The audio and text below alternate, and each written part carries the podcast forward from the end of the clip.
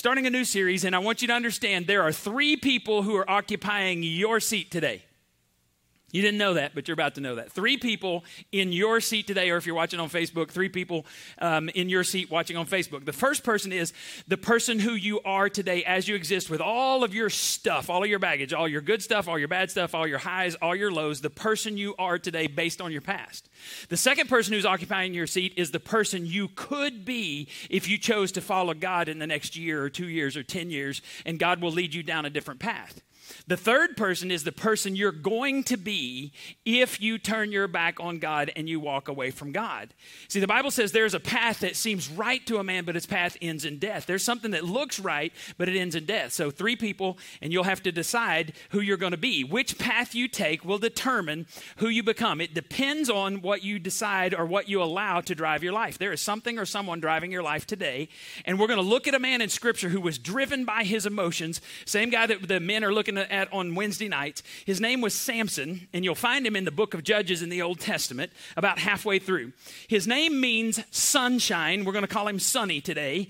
He's one of those folks, when he walked in the room, he was handsome, he was strong, he was a man's man, he was uh, a woman's man. You can tell by the way I use my walk. I'm a woman's man. I sang it in the first service and they, they booed, so I wasn't going to sing it. I was just going to see if you're paying attention. Um, so when he came in, everybody noticed Samson. He drew a crowd everywhere he went. Now, let me give you the background the book of Judges is this book that's written in Israel's history um, after they've gone to the promised land.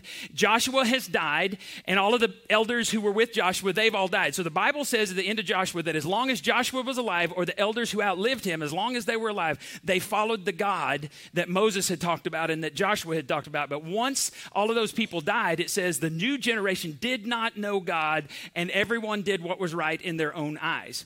So this cycle goes on in Judges where they'll do wrong, God says, if you disobey me, I'm going to allow another country to come and discipline you. And when you cry out to me, I'll deliver you. So this cycle goes over and over. They, they cry out to God, God delivers them. They disobey God, God allows another country to come in. And then they cry out and God. So it's just this vicious cycle. And so we pick it up in Judges chapter 13, verse 1. And it says, again. So Israel again did evil in the eyes of the Lord. Now, if you were here for our last series and we talked about evil, we talked about your heart. If someone commits evil, where does that come from according to Jesus?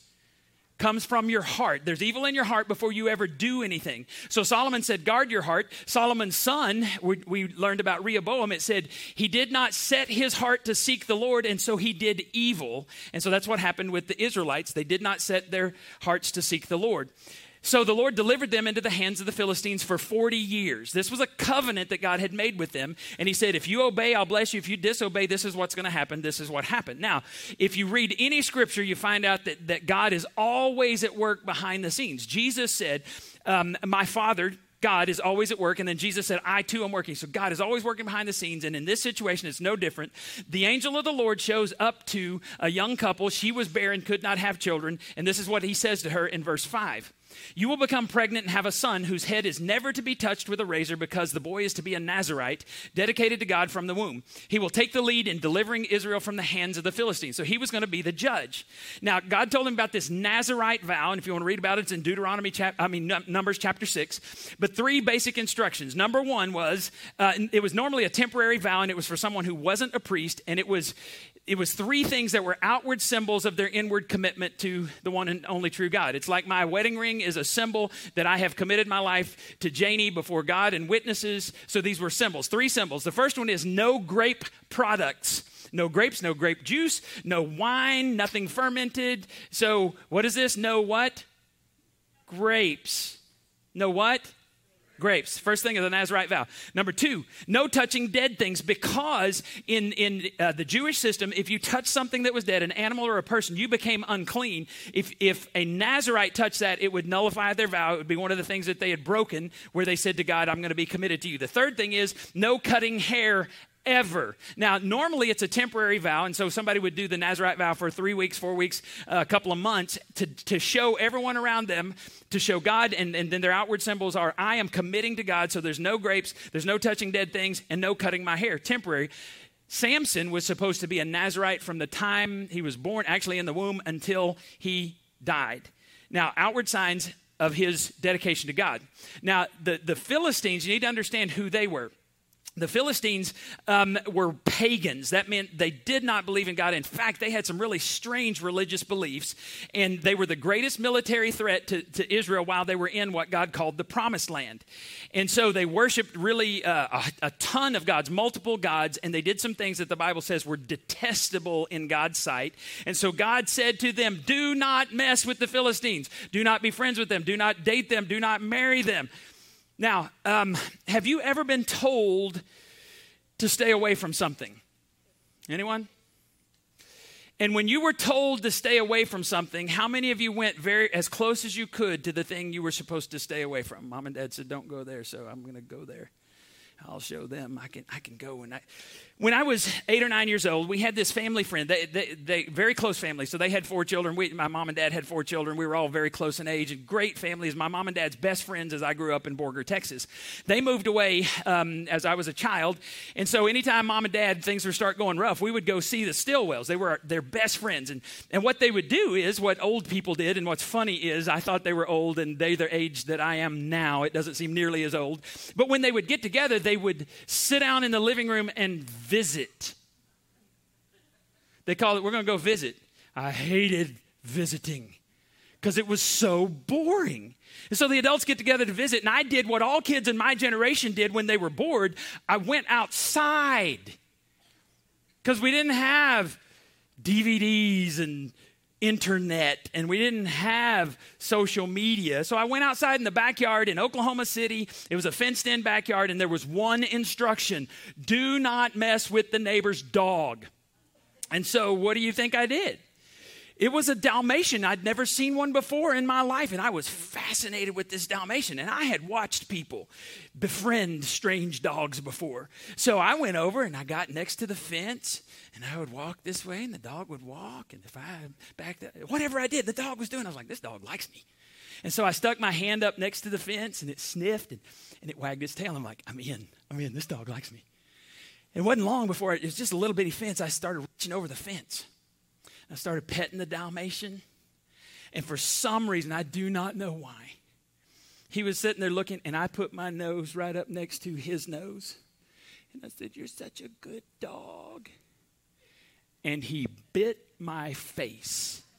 Now, I mean, whole mouth over my face. And I don't know if you've ever had your face, your entire face in a dog's mouth. It is not a pleasant experience right? Now, by the grace of God, he was just telling me he could rip my face off. He didn't actually rip my face off, but it freaked me out. I scream. I go run into the house. My parents come out. Their friends come out. They go over and they're threatening the next door neighbor. Your dog bit my friend's face, you know, all of this stuff. And, and I learned a very, very valuable lesson that day that has stuck with me for 46 years. Don't mess with strange dogs, right? That's a principle you could live by, right? Reason I tell you that is because God was very, very clear over and over and over with his people. He said, Don't mess with strange gods. Now, I know you're swapping the first letter and the third letter. And if it helps you, if, you if, if, if, a dog biting my face helps you remember, I will tell you that story over and over again so you'll remember. Don't mess with strange gods. And here's why God said don't do that. Because if you make a pet out of sin, it will bite you 100% of the time. Samson was a guy repeatedly tried to befriend sin and it bit him over and over and over again. Now Satan knew what drove Samson and he knows what drives you too. I want you to think about this. Um, why do you think it's so hard to get here on Sundays? we meet at 9.30 or 11 and, and most of you don't go to work at 9.30 you usually go to work earlier than that but why is it so hard to get here on sunday mornings have you noticed it's easier for you to get to work on Monday mornings, and I know how you feel about work on Monday mornings. You tell me, you put it on Facebook all the time. But it's actually easier for you to get to work on Sunday morning than it is for you to, uh, on Monday morning than it is for you to get to church on Sunday morning. You want to know why? Because you have an enemy of God who wants to make sure you're not with the people of God. You're not in the presence of God over and over. If he thinks that your emotions will keep you from coming to church, he's going to send all of hell against you on Sunday morning. Can I get a testimony, anyone? Anyone? All right, okay. Yeah, I know. I see some of you in your cars when you pull up. Hello, bless the Lord. Yeah, I know. Now, I want you to I want you to watch what happens in Samson's life and and Satan uses the same game plan over and over and over again because it works on us. Judges 14:1. Samson went down, I want you to say went down. Samson went down to Timnah and saw there a young Philistine woman. Now you need to understand, Samson's house, uh, his home was literally in the hills, so he literally went down to Timnah. But he didn't just go down physically, he goes down spiritually, he goes down emotionally, because Timnah was a place he was not supposed to be. And so, um, if you want to ruin your life, if you want to ruin, the person God wants you to be, then you do the same thing Samson did and you go down to Timnah. You follow your emotions to places you know you'll be tempted to compromise your convictions. So, how can he derail you? You go down. Now, from the Israelites' perspective, nothing good could come from Timnah. Uh, Samson went down, saw a woman, not just any woman, a Philistine woman. The Philistine women, um, the way they dressed, would be com- comparable to the way American women dress compared to Muslim women. Would you say there's a difference? Yes, there's very much difference. Jewish women were very, very discreet. Um, Philistine women weren't. In fact, they uh, it had to be men. It had to be a bunch of men drinking beer, smoking peyote, or something, because they came up with this God who they said, we have to worship God by having sexual intercourse because this God is the, the God of the storms and the God of, of the crops, the harvest of the crops. And if we don't have sex at church, we're not going to have crops. So can you imagine a man saying to his wife, honey, I got to go worship?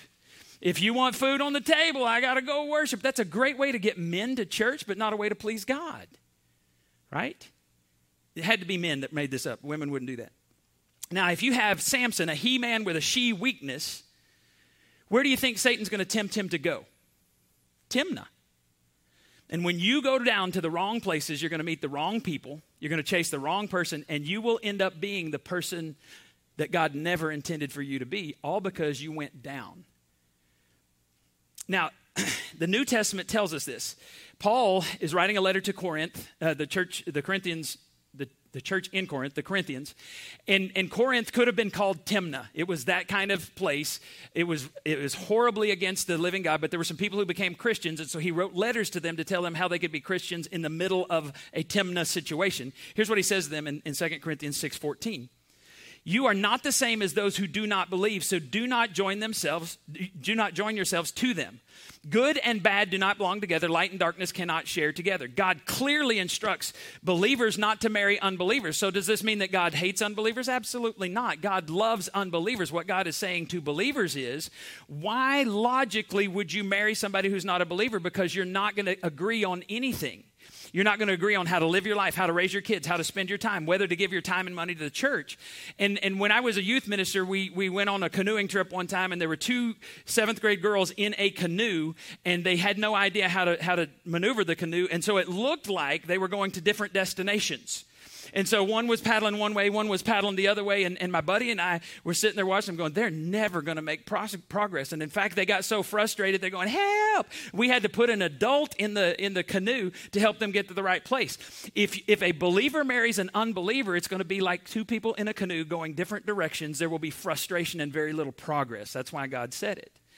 Now, when Samson went down to Timnah, he was totally going away from where God wanted him to go. And then he came back and told his parents, I have seen a girl down there. Go get her. Now, his parents did what any good Jewish parents would do. Did, he would do what what you would do in this situation. Isn't there a good, and in their case, a good God fearing Jewish woman that you could be interested in? And he said, no. He rejected their advice. And let me just say this, tell you this. Anytime you disobey your parents, you're going down to Timnah. You are opening yourself up for, for things you are not to handle. Timnah was only four miles from Samson's house. It's just a little ways. It's just, it's right there. I can see it. New Life, our building here is 200 feet long. Now, imagine if we started here at the corner. George, you'll like this. Imagine if we started at the corner and, and in the first one foot, we find out that we're one quarter of an inch off. A quarter of an inch isn't much, is it, George?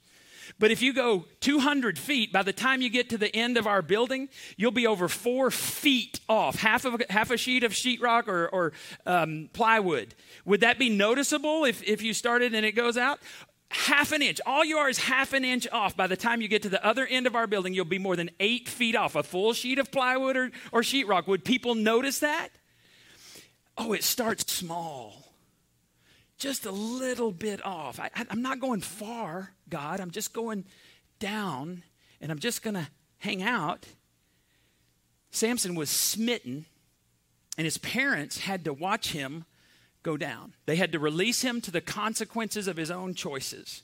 So he went down to Timnah a second time, and he goes down a third time, and he goes several times because once is never enough when you're going down. Evidently, um, his parents went with him to arrange the marriage because they said, okay, if you're going to do this, we'll be a part of it. And they went ahead of him. So now Samson finds himself in a vineyard. Okay, Nazarite vow number one is no what products? Great products. What's he doing in a vineyard? Nothing. Just looking around. See, that's the problem. You go down. Second, you will look around. And something's going to capture your attention and how often have you had somebody say, pay attention to the important things, but this captured my attention? So when he's where he's not supposed to be, the Bible says a lion, a physical, literal lion comes on him. He's going to rip him apart. But because God's Spirit was with him, he was able to tear the lion apart. He was where he shouldn't have been, and, and Satan was trying to keep him from being the judge that God wanted him to be.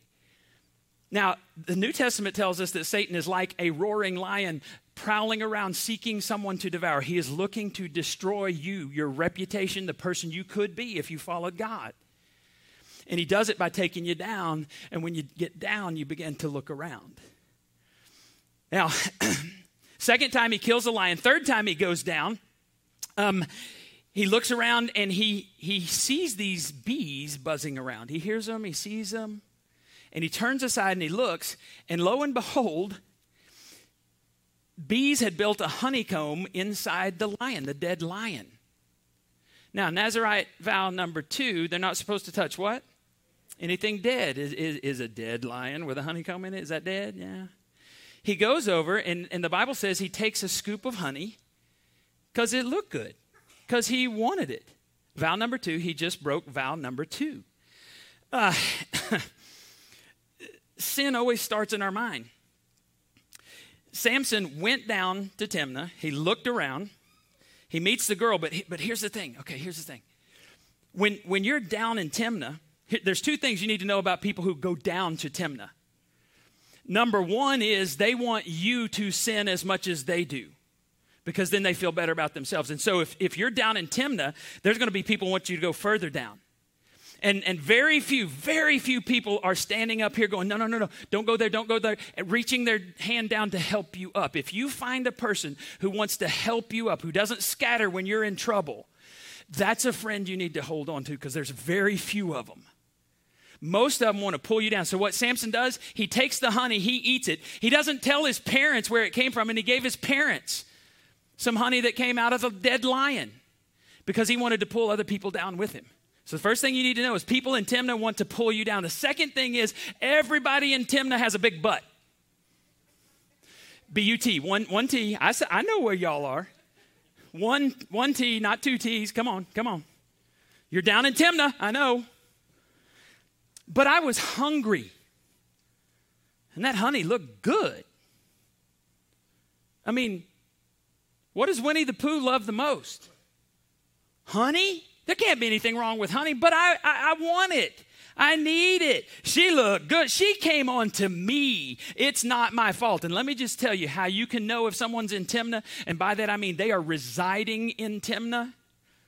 They're driven by their emotions. They live in Timnah is because they will always blame somebody else for their behavior.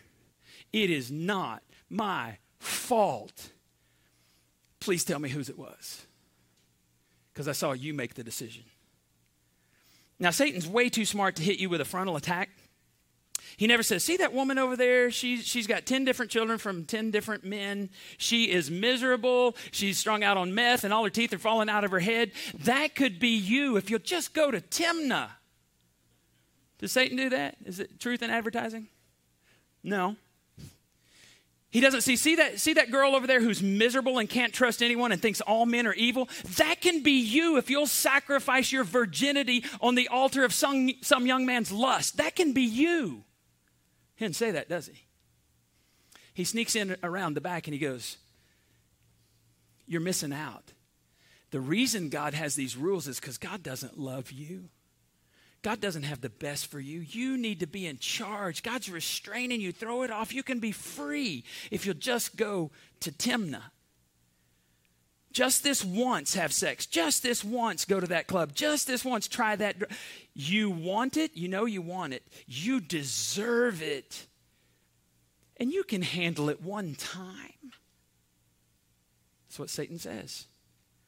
You see, ruining your reputation always starts with going down to Timnah, looking around. And then the third thing, you'll go down, you'll look around, and the Bible says you will be found. Be very sure your sins will always find you out.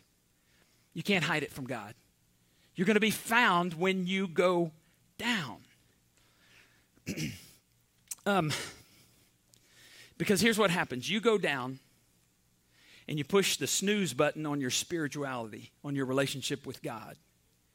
And it will not be long before you violate a principle of God. You will disobey God because you're down in Timnah and it's just right there. I can do it. it everybody's doing it. Never expect the blessing of God when you violate a principle of God. You'll go down, you'll look around, you will be found out. And so if you came today and you're like, why is my life not all it could be? Let me take a stab at it for you. Your life is not all it could be because in your anger, in your hurt, your loneliness, you're, you're being exhausted, you're driven by your emotions, and you've gone down to Timnah and you've looked around, you've hit the snooze button, and you are missing the life that God has intended for you. Now, when we pick up the story, Sunny has gone back for the wedding feast. Parents arranged it. And, and the wedding feast, the word, we are studying this in the men's group, the word actually means a drinking party. What they did back then was they would have a week of drinking party, um, the, the, the groom with all his groomsmen. And Sunny, the funny, it's not funny, he didn't have any friends. Zero. And so when he goes to marry this woman, the Philistine family has to get 30 guys to come hang out with him. And it probably wasn't hard. You're going to get drunk for a week. So, hey, who's wanting to sign up? Guys like, yeah, me, I'll come, I'll come. I'll be his friend for a week. And, and what's the Nazarite vow number one? Not supposed to have anything fermented. Well, he gets drunk. And, and he starts running his mouth when he's drunk. And he does this riddle because, because nobody in here has ever had this happen. But you know someone who's run their mouth too much when they're drunk, right? You know, that's never, never happened to anyone in this group. And so look what he says. He, he has this little riddle. He thinks, I'm smart. I'm, he's drunk, but I'm smart. Out of the eater comes something to eat, out of the strong comes something sweet. Now, you know the answer to the riddle because you've been paying attention, but the Philistine guys had no clue.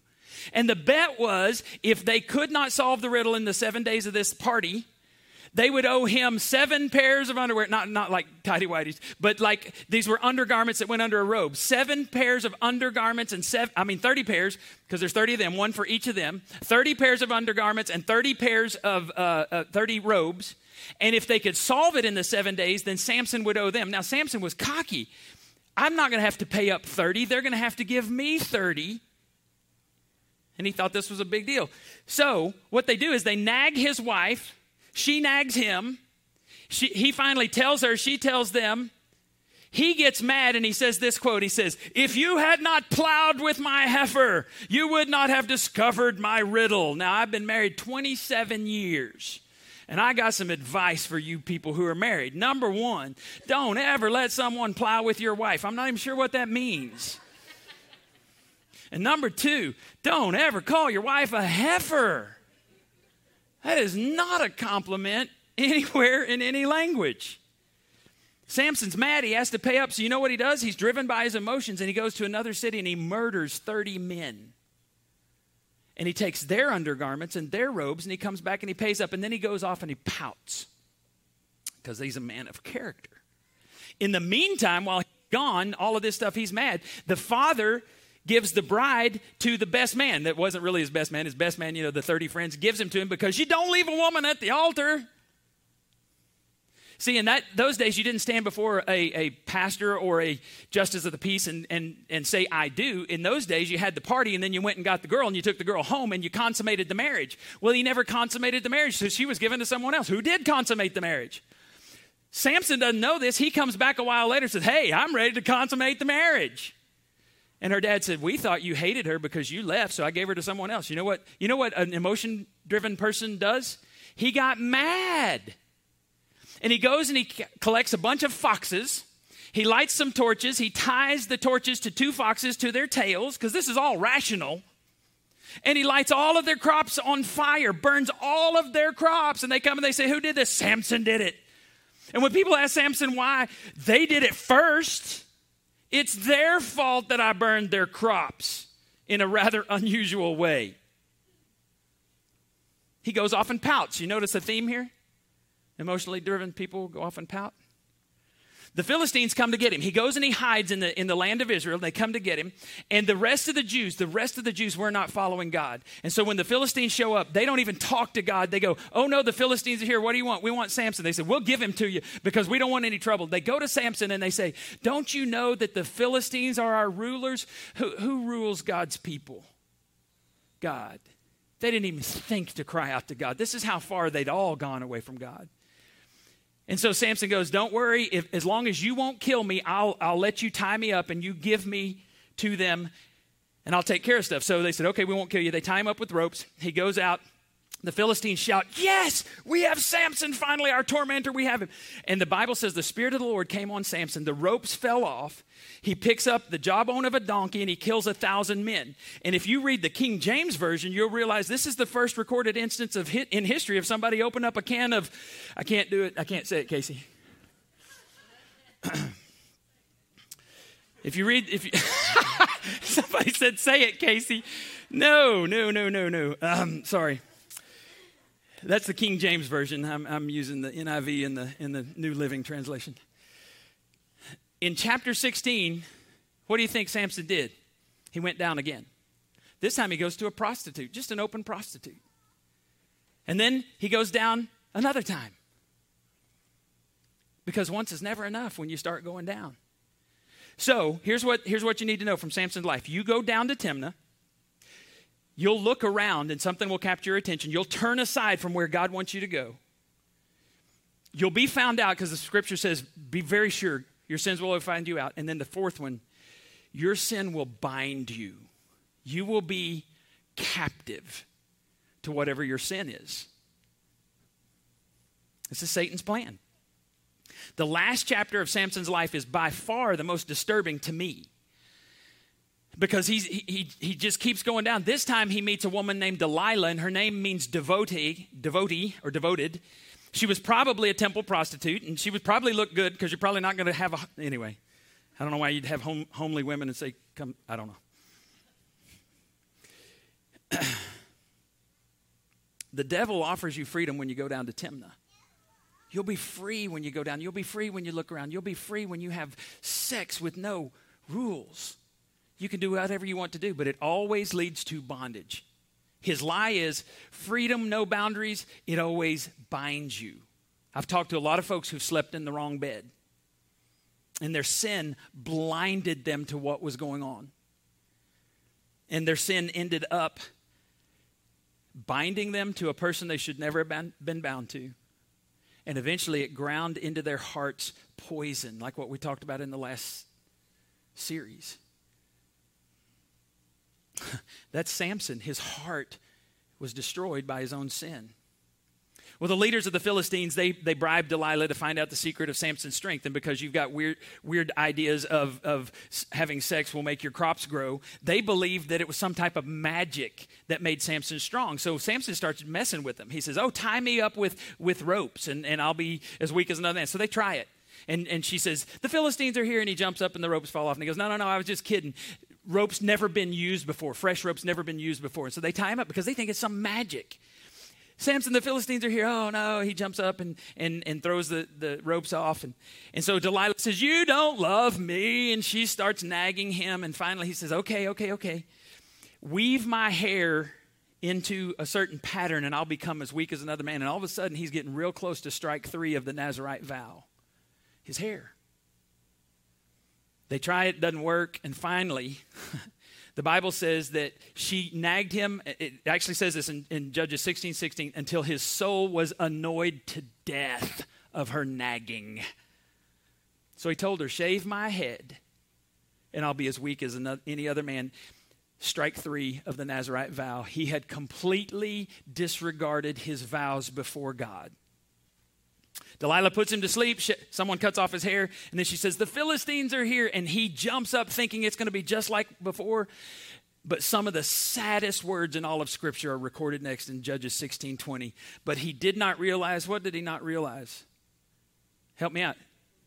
The Lord had left him. Saddest words just about in all of Scripture. Sin binds us, blinds us, binds us, grinds us. And when God left sunny, he's not so sunny anymore, is he? Bible says that the Philistines gouged out his eyes and they put him to work grinding grain. He, he now had the job of an oxen. And so there was this huge millstone, and they would have this, this contraption out here, and, and the ox would usually walk around. But because they wanted to make fun of this guy who had tormented them, they put Samson to grinding grain. So imagine pitiful pitiful scene. His eyes are gouged out, they're gone. He's got no hair, and he's walking around in circles, grinding grain for the enemies of his people and his God. And, and we don't even know how long this was, but what do you think? What do you think starts going through his mind? He can't see, he can't leave. All he can do is grind and grind and grind. What do you think was going through his mind at that time? You think he was pleased where he ended up? I think he regretted his behavior. I think he regretted ever going down in the first place. I guarantee you he regretted looking around. He regretted being found. He regretted being bound by his own choices to sin. And then the rest of the story. Judges 16 22. But before long, his hair began to what? Grow back. Now, was the sec- secret to his strength really his hair? Lord, I hope not. No. The hair growing back, here's, here's what I believe, was symbolic that Samson served a God of second chances.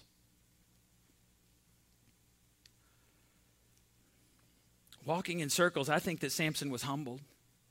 I believe he, he began to to pour out his heart to God, and I believe his heart became tender towards God. And then the Philistines, they decide, let's throw a party because they love partying. And we have our enemy in captivity. Let's make fun of him. Let's, let's throw a party for our God Dagon, D A G O N, because our God Dagon defeated Samson's God. If you know anything about the God of the Bible, when someone says, Our God defeated your God, how does the true God respond to that? Ew, no, no, no, no, do not say that. So they bring Samson out. They're going to make fun of him. And Samson tells the boy leading him, Would you please put me up against the pillars in the temple that support the temple? And so they rest him up there. And, and Samson prays. There's only, here's part of the problem Samson, we only have two of his recorded prayers in the scripture. The first one was after he opened up a can he was tired and he said, Oh God, I killed a thousand men and now you're going to let me die of thirst. Man, that's a deep prayer right there. God, you provided supernatural strength, but I'm going to die. And God gives him some water and he's revived. Man, great prayer there. But look at this prayer. He says, Lord, would you remember me just this once? And would you allow me to take vengeance on the people who poked out my eyes? And because his heart was tender, because God always responds to a humble heart, God answered this prayer Samson pushes over the pillars of the temple and he kills 3,000 Philistines that day. And the Bible says that he killed more people in his death than he killed in his life. And as a kid, I remember this story in church and I thought, finally, Samson did something right, but he had to die to do it. So there's some lessons we need to learn from Sunny, and I want you to learn them. First of all, when you go down, you're going to look around, you're going to be found. Your sin will bind you. But here's the lesson you need to understand there's a very, very high cost of low living. There's a cost for going down to Timnah. And no, nobody's forcing you to go. You are choosing to go of your own volition. So stop blaming other people when you're in Timnah. But the second more important lesson it's never too late. When you serve the God of a second chance, never too late to come back home. Would you bow your heads? Who are you today? Who's the person sitting in your seat today? Are you the person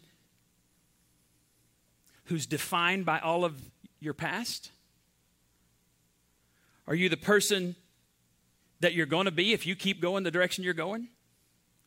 Or is today the day you say, I'm tired of Timnah? I want to be the person God made me to be. Dear God, raise up a generation of people who want to be who you created them to be. I pray in the name of Jesus. Amen.